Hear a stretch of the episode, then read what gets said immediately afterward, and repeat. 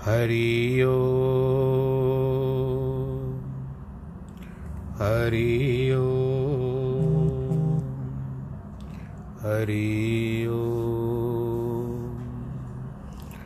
गुरुर्ब्रह्मा, गुरुर्विष्णु, गुरुर्देवो, महेश्वरः, गुरुर्साक्षात् परब्रह्म, तस्मै श्रीगुरवे नमः। नाहं वसामि वैकुण्ठे योगिनां हृदयेन च। मद्भक्तां यत्र गायन्ति, तत्र तिष्ठामि नारद। जिस घर में हो आरती, चरण कमल चितलाय, तहाँ हरि वासा करे, ज्योत अनंत जगाए जहाँ भक्त कीर्तन करे, बहे प्रेम दरिया। तहाँ हरि श्रवण करे, सत्यलोक से आए। विघ्नेश्वराय, वरदाय, सुरप्रियाय लम्बोदराय सकलाय, जगद्दिताय, नागाननाय श्रुतियज्ञविभूषिताय गौरीसुताय, गणनाथ, नमो नमस्ते। श्रीकृष्ण गोविन्द हरे मुरारे, हे नाथ नारायण वासुदेव।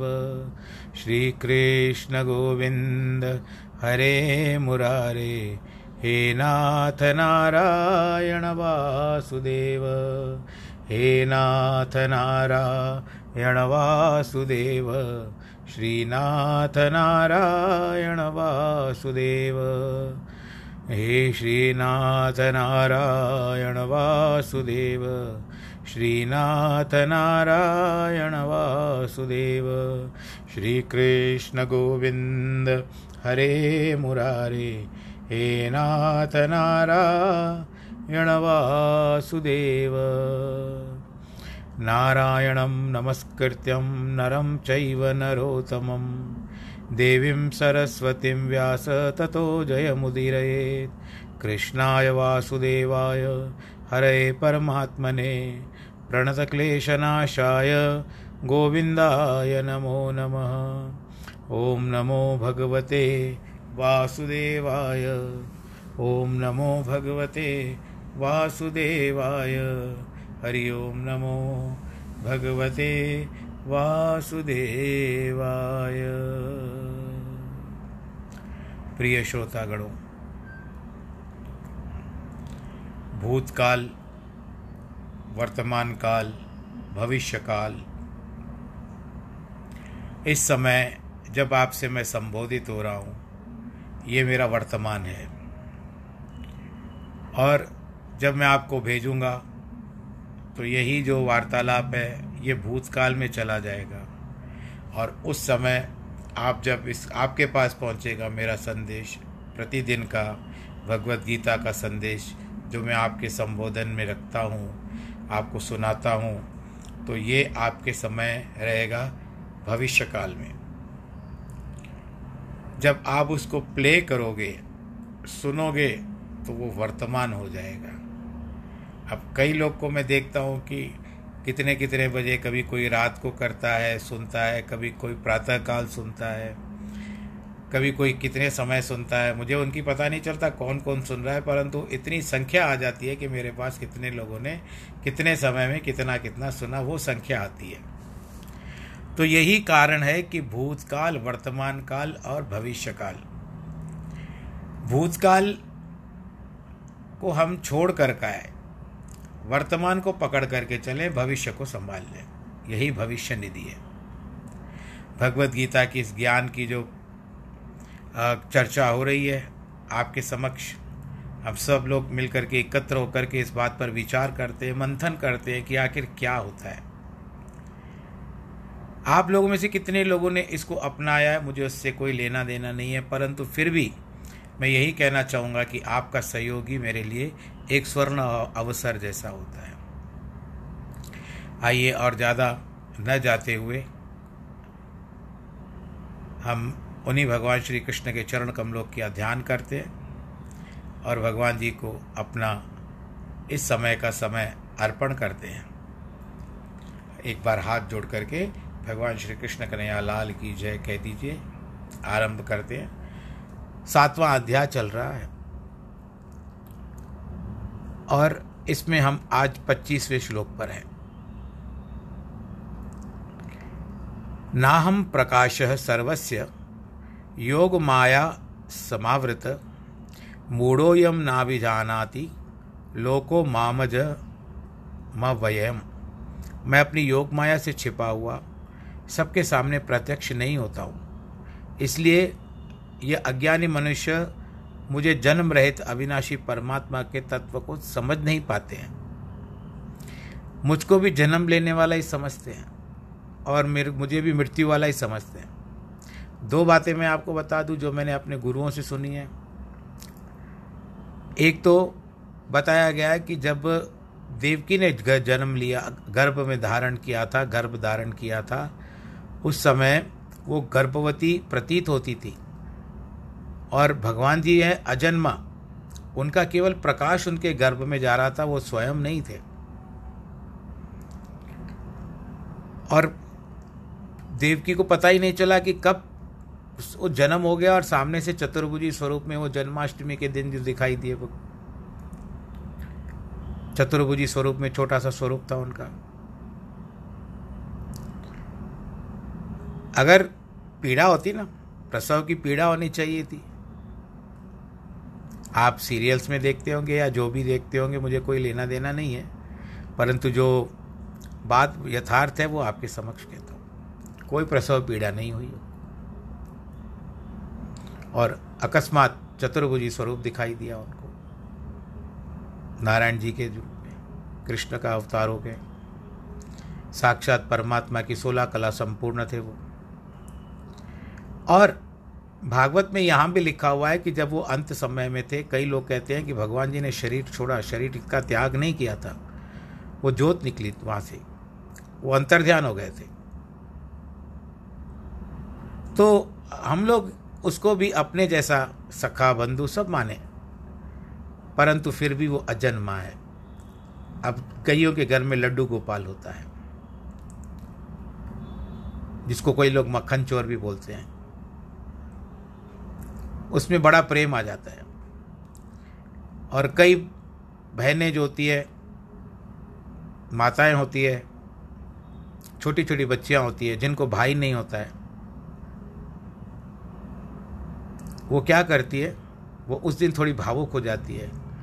परंतु कन्हैया सबके साथ ठहर जाता है और फिर उसी को राखी बाँध देती है अपना भाई समझ करके। तो किसी का भाई होता है किसी का बंधु होता है, किसी का सखा होता है, और किसी के सुख दुख का साथी होता है। है एक, पर रूप कितने हैं देखिए उनके। पर हम लोग भी जब जाते हैं, उनके पास जाते हैं, कुछ निवेदन करते हैं तो लौटाता नहीं है, परंतु कर्म भी देखता है, भाई ये कितना पारदर्शी है। इसके कर्म की परत कितने, इसके आगे चल रही है, उसको भी तो पहले मुझे निकालना है, तब जा कर के। आपके घर में भी कुछ अच्छा कराना हो तो यदि आपको घर का रंग लगवाना हो, तब क्या करेंगे? तो आप जब उस रंग वाले को बुलाओगे तो पहले पुराना रंग निकालेगा, तब नया रंग चढ़ेगा। उसी तरह भगवान की भी भक्ति है, भगवान भी ऐसे नहीं प्राप्त होते। पहले कर्मों का जो पुराना रंग है, उसको निकालने के बाद भगवान का वो जो सांवला रंग है, तब चढ़ता है। बोल इसका मतलब ये नहीं कि आप काले हो जाओगे। आपका स्वरूप ऐसे ही रहेगा, लेकिन सांवरे से मिलने का सत्संग ही तो बहाना होता है। मानते हो ना ये बात? अब अर्जुन को शंका हो रही है, प्रश्न कहता है भगवान, जब आप सर्वव्यापक हैं और वेदों ने भी यही गवाही दी है, आपने यह भी समझाया कि आपका प्रकाश सारे संसार में प्राणियों को क्यों नहीं होता? महात्माओं के हृदय में आप बसने वाले होते हैं तो फिर दोनों में आपका प्रकाश एक समान होना चाहिए। इसके उत्तर में भगवान इस श्लोक में कहते हैं, अर्जुन, यह बात ठीक है कि मैं सर्वव्यापक और प्रकाश स्वरूप हूँ। किंतु योग माया में लिप्त हुआ मनुष्य के हृदय में मैं प्रकाशित नहीं होता। जो माया परमात्मा के संकल्प से पैदा हुई है, उसके अनुसार चलती है, उसे माया कहते हैं। परमात्मा का यह संकल्प है कि श्रद्धाहीन मनुष्यों के हृदय में उसका प्रकाश न हो, इसलिए वह नहीं होता। भगवान का यह संकल्प है कि अपने सच्चे श्रद्धालु भक्तों को ही वह दर्शन देते हैं। और उनके हृदय में प्रकाश करते हैं और विमुख हैं, वे उनको नहीं देते हैं। और बात सांसारिक बात करते हैं। डिग्री हो जाती है बच्चों की, कॉन्वोकेशन होता है तो डिग्री उनको ही मिलती है, क्योंकि उनके, उन्होंने प्राप्त किया है उसको। उन्होंने अपने लक्ष्य को साधा है तो डिग्री उनको मिलती है। यहाँ पर हमको कोई डिग्री तो देने वाला नहीं है, परंतु अपना सच्चा मन भगवान जी को अर्पण कर दो, सब डिग्रियाँ एक तरफ़ हो जाएगी। रामायण की यह कथा प्रसिद्ध है कि एक बार शिव भगवान की पत्नी सती को भ्रांति हुई। यदि श्री स्वयं रामचंद्र जी ईश्वर है तो फिर ये मनुष्य जैसे क्यों रो रहे हैं? वियोग में तड़प क्यों रहे हैं? क्या इनको पता नहीं है कि इनकी पत्नी को कोई चुरा करके चला गया है? जब सतीश रामचंद्र की परीक्षा लेने के लिए सीता का रूप धारण करके आई। भगवान शंकर जी ने बहुत समझाया कि मत जाओ। वो इस समय लीला कर रहे हैं, माया कर रहे हैं तो मत जाओ, इसका परिणाम बहुत दुखद होगा। परंतु फिर भी स्त्री स्वभाव होने के कारण थोड़ी सी चंचल हो गई और जैसे ना, ऐसे जिस तरह से भाई मैं थोड़ा सा ठिठोली करके आती हूँ, भगवान जी से वो भाव लेकर के आई। अब क्या करती है कि वो सीता का ही रूप धारण करके आती है। राम के पास आई तो ऋष रामचंद्र जी ने उनको हाथ जोड़ा। साथ में लक्ष्मण भी थे। लक्ष्मण को भी इस बात का ज्ञान था कि इतने युग तक जब जब भी लीला होती है राम की, यानी रामावतार होता है, तब तक हम लोगों ने यही देखा है कि सीता को जब रावण हरण करके जाता है तो हम जाकर के लंका में श्रीलंका में जाकर के रावण का वध करने के पश्चात सीता लाते पहली बार ऐसे कैसे हो गया? सीता पहले ही आ गई। ये लक्ष्मण का विचार बताया गया है रामायण में।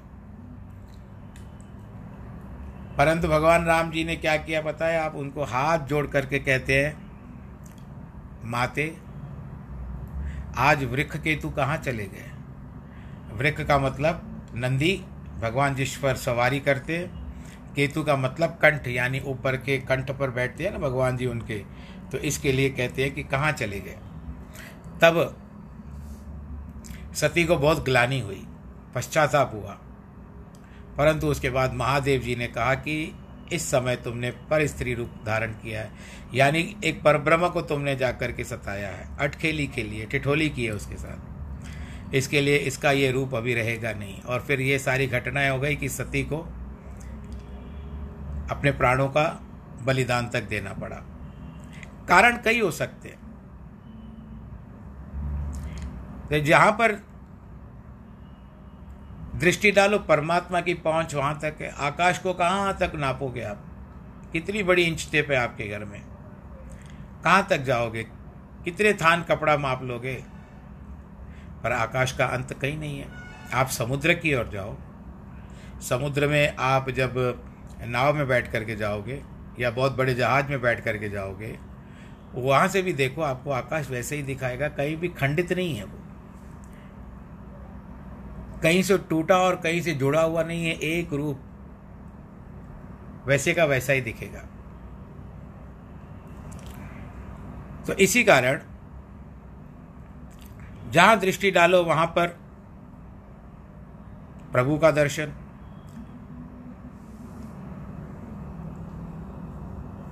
अब बात यहाँ पर आती है कि प्रकाश का नहीं होता ना, उस समय सती ने अपने आप को लोप कर दिया था। प्रकाश की ओर जा ही नहीं रही थी, उसको अंधेरे में जाना अच्छा लग रहा था। इसके लिए और एक बताई कथाएँ बताई जाती है कि एक राजा था जिसके हृदय में श्री रामचंद्र की चरणों के प्रति अत्यंत प्रेम था। वह सच्चा राम भक्त था। एक पंडित प्रतिदिन उसे रामायण की कथा सुनाता था। राजा वह कथा बड़े प्रेम और श्रद्धा से सुनता था। और एक एक चरित्र और कहानी ऐसे समझता था, मानो उसके सामने ही घट रही है। अतः वह उसके, उसमें तल्लीन हो जाता था। कई माताएँ बहनें मैं भी जब भागवत कथा करता रहता हूँ तो कई माताओं को देखा है मैंने, वो तलीन हो जाती है। आनंद में सराबोर होती है। और जब मैं कोई ऐसा दुख भरा वर्णन करता हूँ, कथा में कभी कभी ऐसे प्रसंग आ जाते हैं तो उस समय में कई माताओं को मैंने अश्रु बहाते हुए भी देखा है। क्योंकि वो लगता है कि घटना उनके समक्ष घट रही है। कभी कभी मेरे ऊपर भी ऐसी अनुभूति होती है, मैं भी अपने आप को नियंत्रण नहीं कर पाता हूँ। कभी कभी भगवान जी का ऐसा मन में स्मरण हो जाता है कि उस समय अपने आप को संभाल नहीं पाता मैं। तो इसलिए अब इस तरह से बताया जाता है कि वो जो पंडित जी बताते थे और उसको बड़ा अच्छा लगता था और एक बताने की भी शैली होती है पंडितों की भी। पंडित को भी ये पता था कि इसलिए जब राम को वनवास जाने और सीता के हरण की कथा आई तो रामचंद्र ने दुख से सीता को पुकारा था, हे सीते सीते उस परिच्छेद को पंडित ने पढ़ा ही नहीं, क्योंकि उसने रो सोचा कि बात राजा सहन नहीं कर पाएँगे, ये रो पड़ेंगे। राजा में न केवल सुनने और मनन करने की शक्ति थी, किंतु परमात्मा की इच्छा से एक दिन पंडित बीमार हो गए। इसलिए पर राजा छोड़कर वनवास न चले जाएँ। पंडित जी बीमार हो गए, इसलिए अपने पुत्र को कथा करने के लिए भेजा। प्रसंग के अनुसार, अब उसी दिन श्री रामचंद्र के वनवास के जाने और सीता के हरण की कथा सामने आ गई। अब उस दिन उसके पंडित के बेटे ने वही पढ़ ली। राजा ऐसे समझने लगा कि मानो अभी सीता माता उठाई गई है। शीघ्र ही राजा ने सेना को आदेश दिया, सीता माता को ढूंढो। रावण से युद्ध करने के लिए स्वयं भी तैयार हो गए। उसे बहुत समझाया गया कि घटना हज़ारों वर्ष पहले घटी हुई है। किंतु उसकी समझ में यह बात नहीं आ रही थी। एकाएक शस्त्र और सेना के साथ लेकर रावण को मारने के लिए चले गए। जैसे ही समुद्र के पास पहुँचे, कूद कर अंदर जा रहे थे तो भगवान ने देखा कि यह मेरा सच्चा भक्त है। अतः योग, माया से उसे राम, लक्ष्मण और सीता तीनों एक नाव में आते हुए दिखाई दिए। बोलो, सियावर, रामचंद्र की जय। उस समय नाविक ने श्री रामचंद्र जी से कहा कि तू जाकर मेरा इस भक्त से कहना कि रामचंद्र रावण को मारकर सीता को वापस ला रहे हैं। तू यहाँ खड़ा हो जा। समुद्र में मत जा। नाविक ने वैसे ही कहा। जो राजा घोड़े से उतरकर अपने इष्ट देव के साक्षात दर्शन किए तो बहुत प्रसन्न हो गए। कहने लगे, प्रभु, मैंने तो अभी रावण को मारा भी नहीं है। प्रभु ने कहा, प्यारे, तू कष्ट न कर, मैं स्वयं उसको मार करके लौटाऊं। कहाँ त्रेता युग और कहाँ कलयुग? आपका भाव सच्चा होना चाहिए।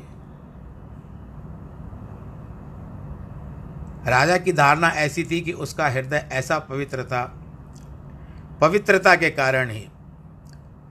और बिल, मन मन जो था, बिल्कुल जिस तरह से कहते एक स्वच्छ मन था। और सच्चाई कोई देख रहा था राजा।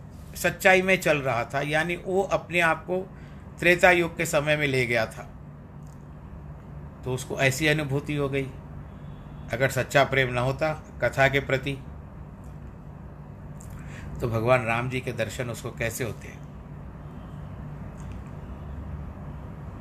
परमात्मा का अपने भक्तों के हृदय में प्रकाशमान होना। परमात्मा के विमुख मनुष्यों को यह नहीं हो सकता भगवान सभी के हृदय में एक समान रमते हैं जिसको कहते हैं आत्मा। किंतु मूर्खों में माया के आवरण का कारण प्रकाश नहीं होता। वह दर्शन नहीं कर पाते। वेदा हम समतीतानि वर्तमानानि चार्जुन भविष्याणि च भूतानि माम तु वेदा च कश्चन। हे अर्जुन पूर्व में व्यतीत हुए वर्तमान में स्थित था, था आगे होने वाले भूतों को मैं जानता हूँ। परंतु मुझको कोई भी श्रद्धा है भक्ति रहते पुरुष नहीं जानता। अपनी माया का भगवान और प्रमाण देते हुए कहते हैं कि कैसे उसकी माया ने सबके ऊपर आवरण डाल दिया है, पर्दा डाल दिया है। लिखा हुआ है कि माता के गर्भ में जीव से सौ जन्मों की जानकारी रहती है। गरुड़ पुराण में भी लिखा हुआ है कि जब बालक जो गर्भावस्था में शिशु, वो आता है धीरे धीरे बढ़ता है। बेर की तरह, फिर फल की तरह, फिर धीरे धीरे उसके अंगों का विभाग होता है, हाथ, पैर इत्यादि। और उसके पश्चात वो अपने आप को माता के गर्भ में उल्टा लटका हुआ देखता है। और उस समय उसके एक सौ वर्ष पूर्व जन्मों के बातें याद आती है। कि किस जन्म में मैं क्या था, किस जन्म में मैं क्या था। और उस समय भगवान को हाथ जोड़ करके कहते हैं, भगवान, हे देव देवेश हे भक्त वत्सल आपके द्वारा मैं संसार में फिर से भेजा जा रहा हूँ। पर यह निश्चित है कि मुझे जहाँ तक ज्ञान हो रहा है, जहाँ तक भान हो रहा है कि मैं मनुष्य योनि में ही जा रहा हूँ। परंतु मुझे इस बात का ज्ञान नहीं है कि मैं स्त्री हूँ अथवा पुरुष, जब तक दूसरे लोग जब मुझे गोद में नहीं उठाएँगे, कहेंगे, बेटी हुई है या बेटा हुआ है, तब तक मुझे पता नहीं चलेगा कि मैं स्त्री हूँ अथवा पुरुष हूँ। सुनने की क्षमता तो रहेगी, लेकिन बोलने की क्षमता मैं नहीं कर सकता, या कर सकती हूँ। आपसे पूर्व जन्म में जब मनुष्य योनि में था, उस समय में मैं गर्भावस्था में था। उस समय मैं आपसे फिर प्रार्थना की थी, हे भगवान, आप मुझे संसार में भेज रहे हो। फिर वही वह प्रार्थना इस समय भी कर रहा हूँ। फिर मनुष्य योनि में जा रहा हूँ, भगवान जी, फिर से आपसे प्रार्थना कर रहा हूँ।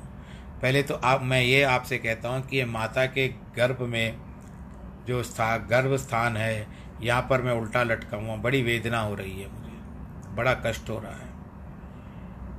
मेरी माता की नाल जो होती है, मेरे नाभि से लेकर के जो नियम बनाया हुआ है, मेरी माता जो है कड़वे, मीठे भजन, भोजन करती है, तीखे स्वाद वालों का करती है। तो उसकी वेदना मुझे होती है।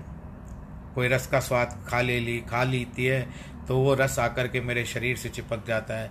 और कृमि कीट जो मेरी माता के उधर में है, ये सब आकर के मुझे काटते हैं और मुझे बड़ी वेदना होती है। मैंने कई प्रकार कहा कि भगवान जी, मैंने पिछले जन्म में भी कहा था, जब मैं मनुष्य योनि में था, घर माता के गर्भ में था या थी, उस समय में मैंने आपसे ही प्रार्थना की थी कि मुझे यहाँ से निकालो, मैं जीवन भर आपका स्मरण करूँगा, मैं आपका चिंतन करूँगा। मैंने आपको आपको वचन भी दिया था कि आपको सबको भूल जाऊँगा, लेकिन आपको नहीं भूल पाऊँगा। आपने तो दया की थी। आपने तो मुझे निकाल दिया। जन्म दे दिया। जन्म मैंने ले लिया।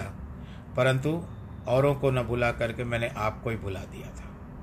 अब फिर से वही घटनाक्रम चल रहा है। फिर मैं मनुष्य योनि में जा रहा हूँ या जा रही हूँ, मुझे पता नहीं है। भान नहीं है। इसके लिए मैं आपसे यही निवेदन करता हूँ कि मुझे यहाँ से निकालो। दुर्गंध है यहाँ पर भगवान, ये भी एक अच्छी बात है कि सत्संग होता है तो एकांत में होता है। अब मैं माता के गर्भ में अकेला बढ़ रहा हूँ, पल रहा हूँ। आपकी कृपा से बड़ा भी हो रहा हूँ। यहाँ पर मेरे महीनों की गिनती हो रही है। तो उस समय मैं आपका इस बात के लिए आभारी रहूँगा कि कम से कम सत्संग तो हो पा रहा है मुझसे। मैं आपका ज्ञान तो दे, ज्ञान से आपके ध्यान तो कर पा रहा हूँ। इसके लिए भगवान जी, अब मैं आपसे आग्रह करता हूँ कि भले मुझे इसी गर्भ में रहने दीजिए। क्योंकि यहाँ से आप मुझ, मेरे मस्तिष्क से नहीं निकल सकते, मेरे हृदय से नहीं निकल सकते। क्योंकि बाहर निकलते ही, जैसे ही मैं बाहर निकलता हूँ पहले पहले भी आपकी माया मुझे मोह लेती है। और मैं सांसारिक बातों में, वार्तालाप में आ जाता हूँ, माया में खो जाता हूँ। जो वचन मैंने आपको दिया था, उनको मैं भूल जाता हूँ। तो कम से कम एकांत चित्त में आपका ध्यान तो कर रहा हूँ, भगवान जी। इसके लिए भगवान जी, आपसे यही प्रार्थना है कि मुझे गर्भ से मत निकालो। परंतु प्रसूति वायु उसका जन्म करवाई देती है। कितने दिन तक रहेगा वो? और जब जन्म हो जाता है, और धीरे धीरे करके एक के हाथ में, उसके हाथ में, इसके हाथ में रिश्तेदारों में बढ़ता जाता है वो। उसकी स्मृति जो थी, वो गर्भ की स्मृति जो थी, वो धीरे धीरे कम होती जाती है, मध्यम पड़ती जाती है। और एक दिन वो पूर्ण विस्मृत हो जाती है। हम लोग को, कितने लोगों को पता है कि हम लोगों ने गर्भ में भगवान जी की स्तुति की थी? किसी को याद नहीं है। जो सभी के पूर्व जन्मों का ज्ञान नष्ट कर देती है। भागवत में भी लिखा हुआ है कि यशोदा माता ने जब कृष्ण भगवान को बाल्यावस्था में डांटा कि तुमने मिट्टी क्यों खाई तो भगवान ने मुख खोलकर उसे दिखाया, कहा, देखो, मैंने मिट्टी कहाँ खाई? यशोदा को कृष्ण के मुख से में अनेक ब्रह्मांड दिखाई दिए।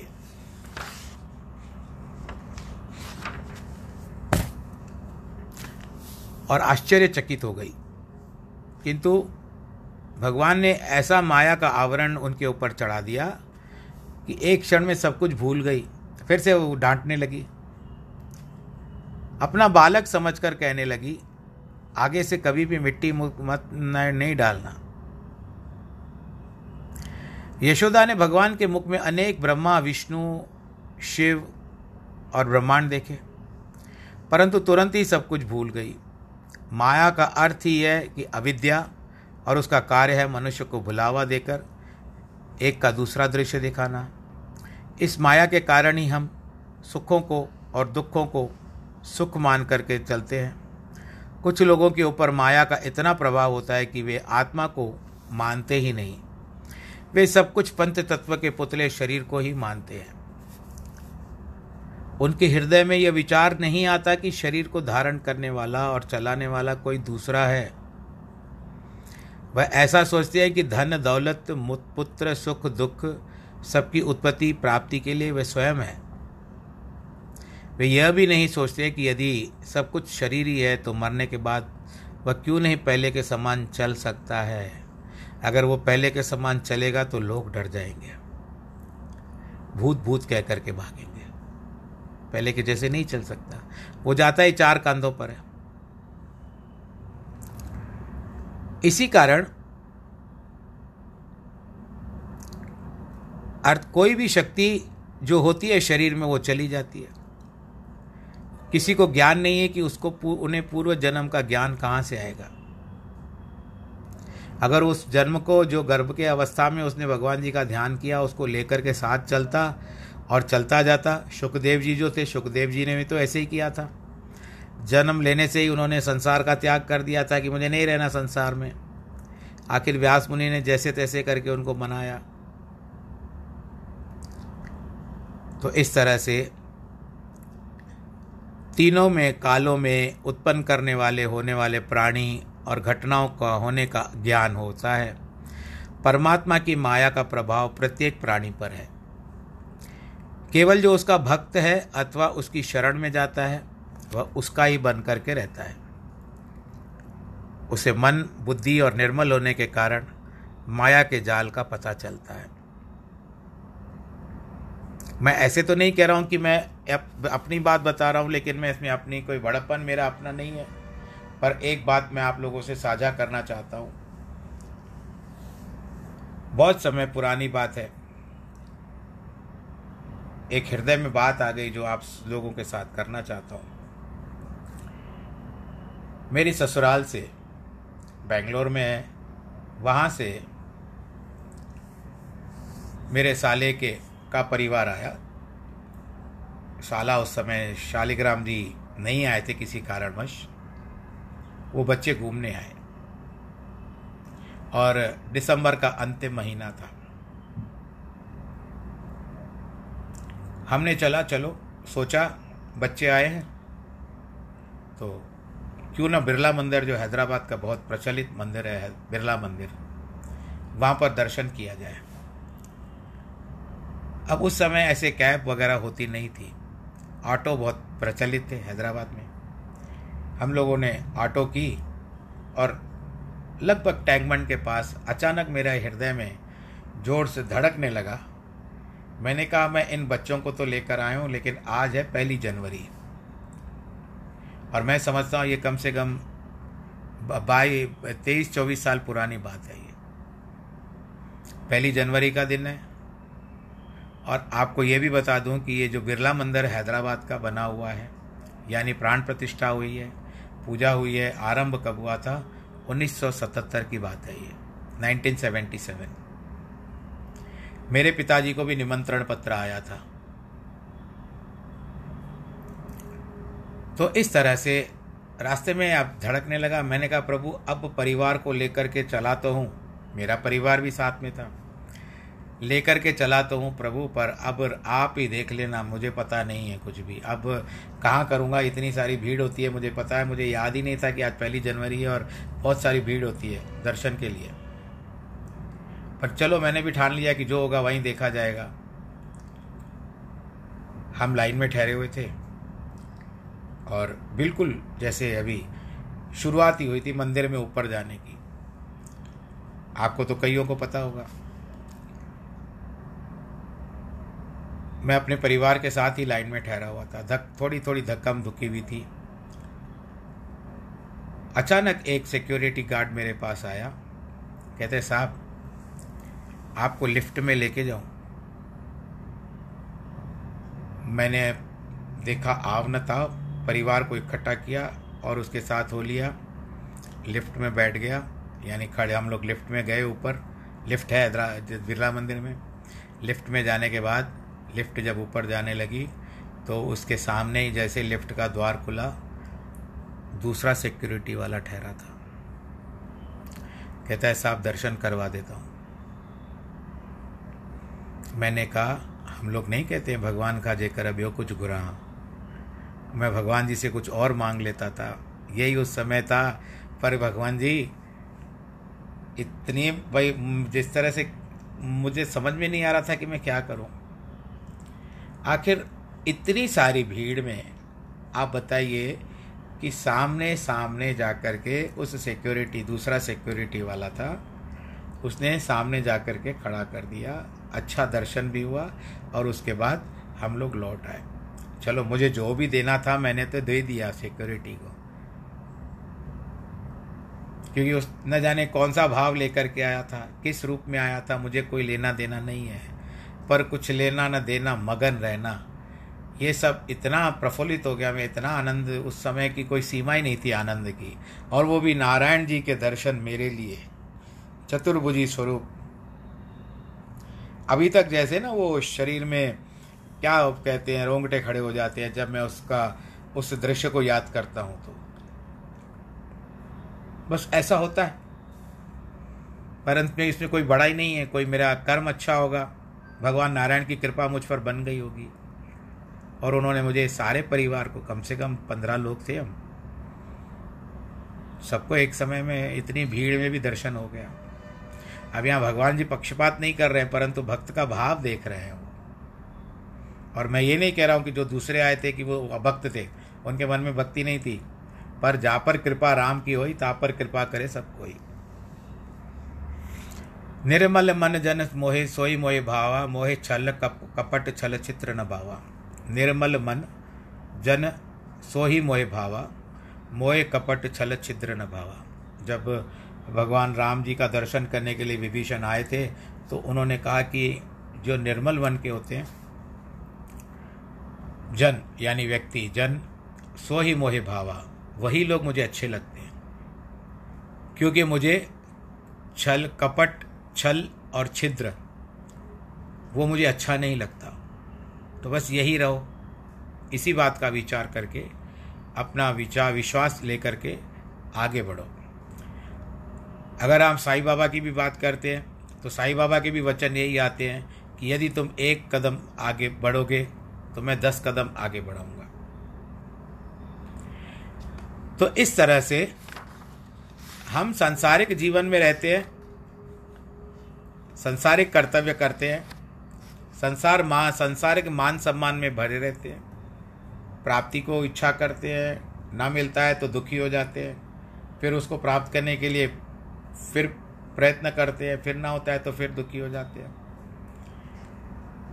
तो इसका तो कोई अंत है ही नहीं। इसके लिए भगवान जी ने क्या कहा है कि इच्छा द्वेष समुत्थेन द्वंद्व मोहेन भारत सर्वभूतानि सम्मोहम सर्गे यान्ति परम तप। हे भरतवंशी अर्जुन, संसार में इच्छा और द्वेष से उत्पन्न हुए सुख दुखादि द्वंद्व रूप मोह से संपूर्ण प्राणी अति अज्ञानता को प्राप्त हो रहे हैं। अर्जुन ने भगवान से प्रश्न पूछा कि किस कारण से लोग अपनी भक्ति नहीं करते? आपकी भक्ति नहीं करते? उन्हें ज्ञान उत्पन्न हो।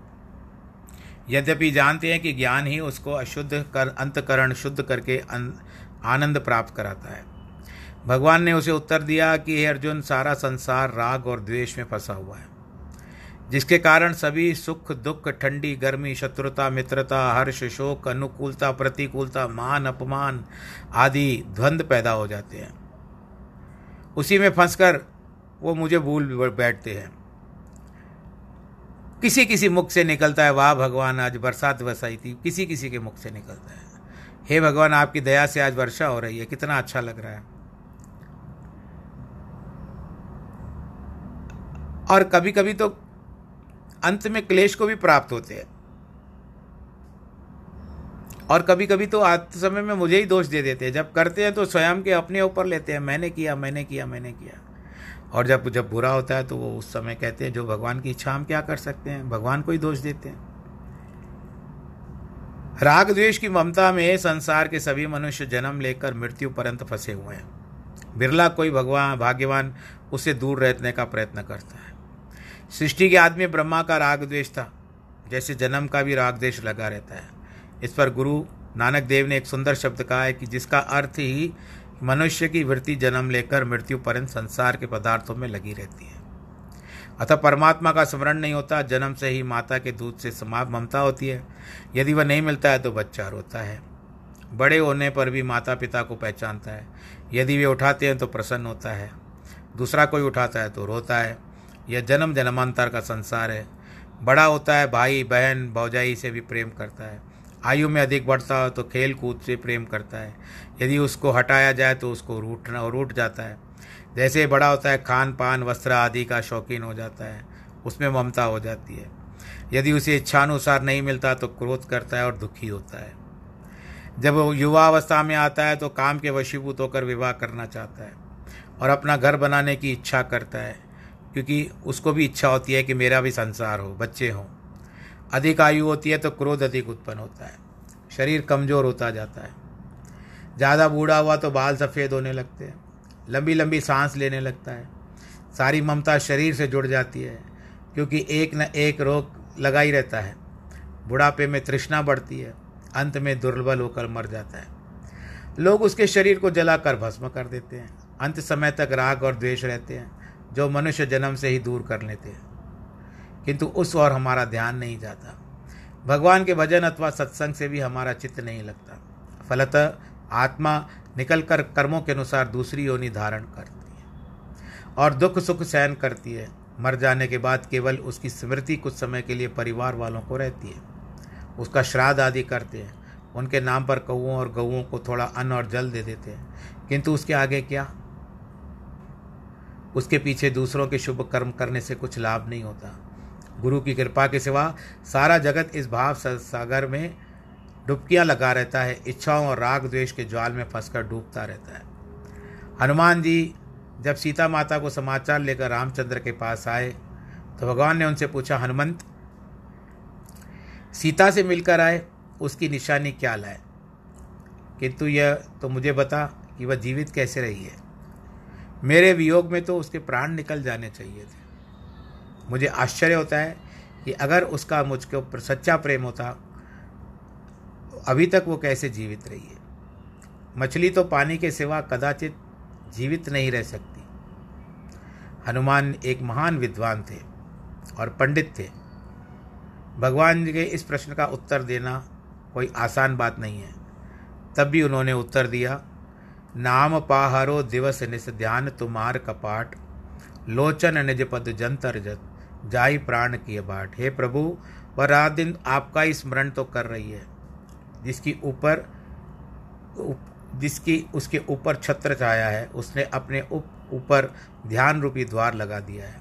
द्वार भी बंद और बाहर से पहरा तो चोर कैसे भीतर जाएगा? सारा समय वह अपने सिर नीचे करके आँखें पाँवों में डाल करके रहती है। दूसरी ओर उसकी दृष्टि रहती नहीं है, ऐसी लज्जा में रहती है। मानो उसके द्वार को ताला लगा दिया। तो प्रभु, उसके प्राण कहाँ से निकलेंगे? भगवान यह वचन सुन करके बहुत प्रसन्न हुए। हनुमान ने कहा कि, सीता माता के कहा कि मेरे प्राण कब से निकल जाते? किंतु उसमें मेरा दोष नहीं है, मेरी आँखों का दोष है, जो भगवान का दर्शन करना चाहती है। इस अभिलाषा के कारण मेरी साँसें रुकी हुई है।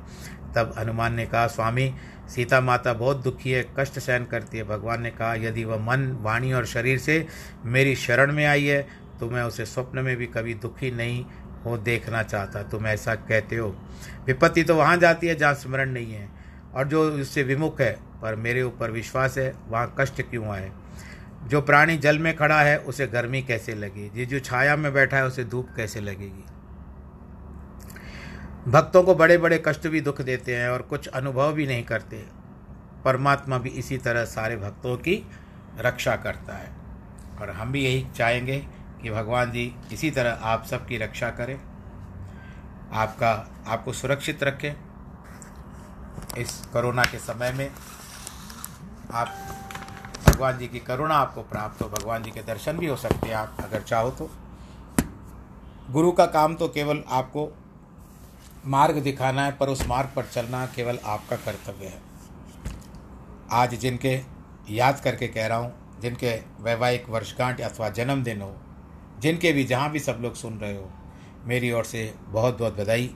ईश्वर आपको सुरक्षित रखे, भगवान अपने आशीर्वाद के संरक्षण में आपको रखे, उनका वरदास आपके ऊपर रहे और सब लोग खुश रहो। सैनिटाइज़र, मास्क का ध्यान रखें और अपना भी ख्याल रखें। सर्वे भवन्तु सुखिनः, सर्वे सन्तु निरामया, सर्वे भद्राणि पश्यन्तु, माँ कश्चित् दुख भाग भवेत्। नमो नारायण नमो नारायण।